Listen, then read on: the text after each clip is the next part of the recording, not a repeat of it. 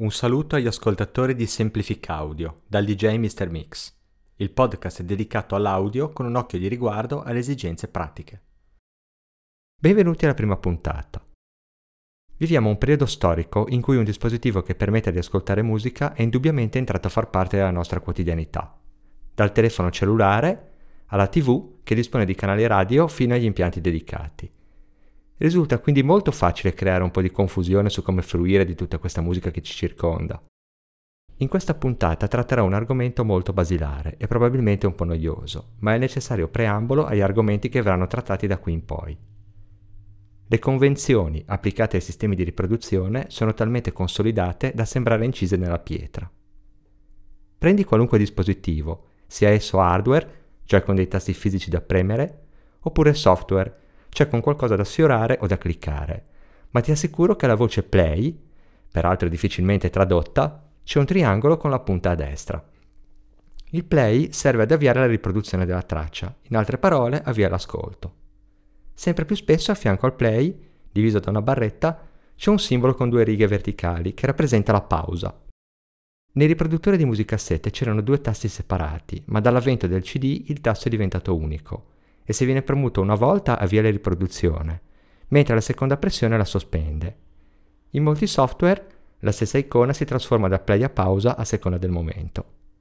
Il famosissimo giradischi Technics SL1002 ha sempre avuto il tastone rettangolare play pause che avvia e ferma il motore senza alzare la puntina. Un altro tasto convenzionale, sempre meno presente, è lo stop, che è rappresentato da un quadrato pieno.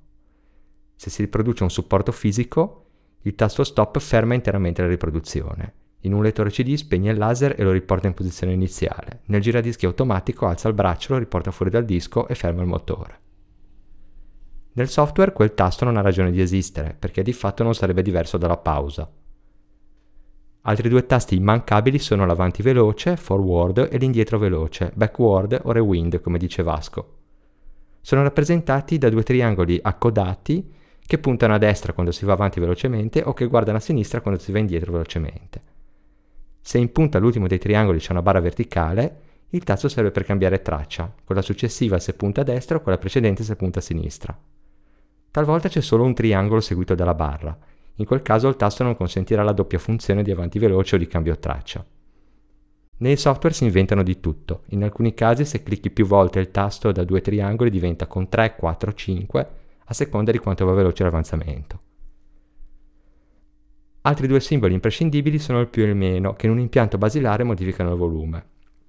Oltre a due tasti fisici si può trovare una rotella, una ghiera e in taluni casi una slitta, ma la funzione è di alzare il livello di percezione di tutta la traccia. Per adesso non entrerò nel tecnico, ma vi consiglio di evitare sempre i livelli massimi, in qualunque punto del sistema audio vi troviate. Generalmente i produttori individuano un volume massimo a circa il 70-80%, il resto rischia di alzare distorsione. Per completare la puntata devo necessariamente citare i due terminali più diffusi, il jack da 3,5 e quello da 6,3 mm. Quando acquistate una cuffia, sia essa auricolare o ad archetto e padiglioni, il cavo finirà con un perno argentato dorato, più o meno grande.